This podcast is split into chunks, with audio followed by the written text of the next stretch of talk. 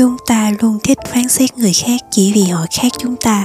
Nhưng những cái phán xét này nó không giúp chúng ta thông minh hơn mà khiến cho đầu óc chúng ta không phát triển được. Vì sao nhiều người lại dễ trở nên căng thẳng và thích phán xét người khác như thế? Người không hút thuốc thì đánh giá người hút thuốc và ngược lại. Còn những người đạt thành tích cao nhất trong lớp thì cho rằng những học sinh khác là ngu ngốc. Còn những người lười biếng thì gọi những người đạt thành tích cao là đồ mọt sách. Những người nghèo thì chê người giàu người giàu thì coi thường người nghèo. Bạn có thấy những điều này có điểm chung là gì không? Đó là chúng ta đánh giá khi mà chúng ta thấy người khác khác chúng ta. Mọi người sẽ ít đánh giá những người có cùng thói quen, có cùng lối sống và giá trị như họ. Trong tâm lý học thì hành vi này được gọi là sự gắn kết dựa trên vị trí tương đồng. Bạn thích phán xét người khác, nhưng mà bạn lại hiếm khi nghĩ về cái lý do tại sao bạn lại phán xét người khác vì theo bản năng, chúng ta muốn tránh xa những người không có cùng quan điểm với chúng ta. Bạn cho rằng bạn sẽ không làm những điều mà bạn nghĩ là không đúng đắn về mặt đạo đức và về mặt xã hội. Nhưng khi mà bạn làm cái điều đó, bạn sẽ không còn cảm thấy điều đó không đúng đắn nữa. Ví dụ như việc ngoại tình. Bạn xem ngoại tình là một cái hành vi xấu xa không thể chấp nhận được, đúng không? Và bạn xem thường những kẻ ngoại tình nhưng khi mà bạn lừa dối người yêu của mình vì lý do này hay vì lý do khác thì bạn lại nhìn nhận mọi thứ theo một cái khía cạnh khác. Cho nên, có thể nói là khi bạn ở trong cái tình huống tương tự, thì những cái hành vi mà bạn xem thường đó, nó sẽ trở nên không còn vô lý nữa.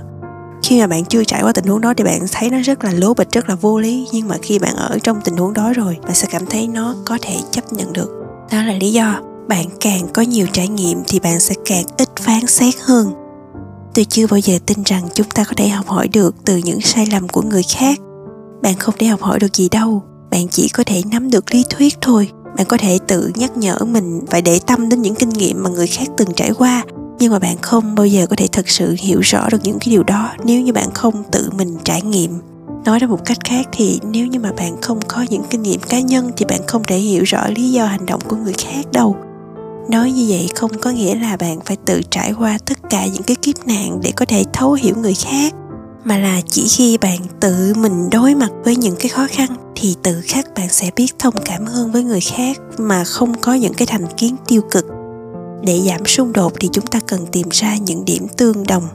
Ví dụ, nếu như hai người có quan điểm chính trị khác nhau, họ bàn luận với nhau về vấn đề chính trị xã hội thì sẽ có nguy cơ xảy ra những bất đồng và tranh cãi nhưng nếu như cả hai người đó đều yêu thích bóng đá, hoặc là họ cùng yêu thích một cái nhóm nhạc nào đó, và họ nói về cái chủ đề tương đồng đó trước, họ nói về cái chủ đề mà họ yêu thích trước, thì họ sẽ xây dựng được cái sự thiện cảm trong mắt nhau. Và cái điều này nó sẽ giúp cho những cái sự khác biệt về cái quan điểm chính trị của họ nó bớt căng thẳng hơn và họ cũng sẽ ít phán xét nhau hơn sẽ có rất là nhiều rắc rối phát sinh trong một mối quan hệ nếu như chúng ta có sẵn những cái định kiến trong đầu về cách mà mọi thứ phải diễn ra như thế nào.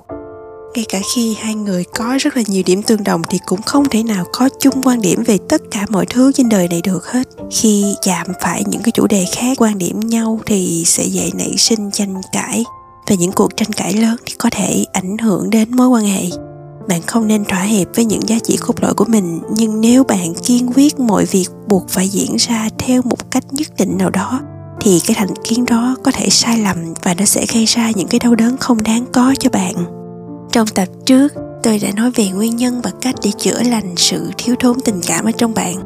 Thì sau khi đã có thể chữa lành được sự thiếu thốn tình cảm rồi thì bạn nên thay đổi bản thân trước khi bước sang một mối quan hệ khác. Bạn không được ngay lập tức phán xét người khác.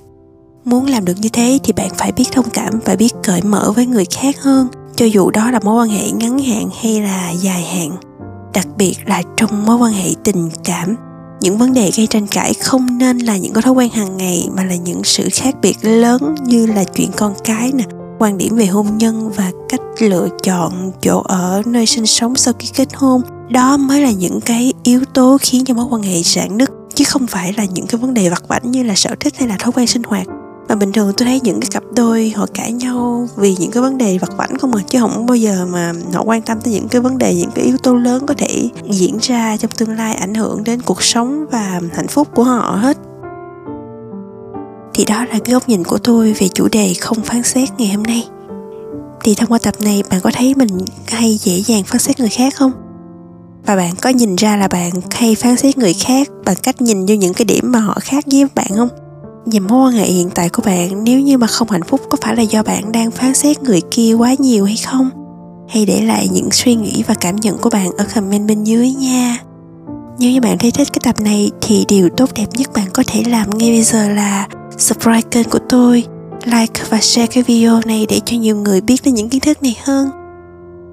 Chúc bạn những ngày cuối tuần bình yên và hạnh phúc. Yêu thương.